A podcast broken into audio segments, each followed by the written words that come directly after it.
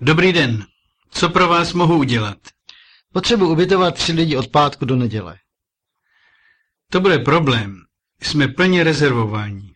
Promiňte, já moc česky nerozumím. E, Můžete mluvit anglicky nebo německy? Ano, ale já musím zlepšovat moji češtinu. Potřebuji ubytovat tři američany od pátku do neděle. Nevím, nevím. Jsme nabití až k prasknutí. Ale okamžik počkejte. Ještě to zkusím jednou projít. Vidíte? Máte štěstí. Jeden pokoj tu ještě mám pro naléhavý případ. To jste moc laskav. Já to opravdu moc potřebuju. Na jaké jméno to bude? Já se jmenuji Randall a známí se jmenujou... E, Vaše jméno mi stačí. Máte rezervovaný dvoulůžkový pokoj na vaše jméno. Dvoulužkový pokoj.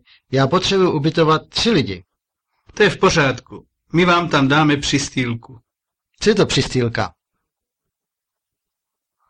To je vlastně třetí postel, takže tam pak můžou spát tři lidi. Už je mi to jasné, děkuju. Potřebujete zálohu? To záleží na vás. Pokud chcete, klidně mi můžete zálohu dát. Dobře, tady je 100 korun. Tady máte stvrzenku. Spolehněte se, vašim známým se u nás bude určitě líbit. Děkuji a v pátek nashledanou. Naschledanou.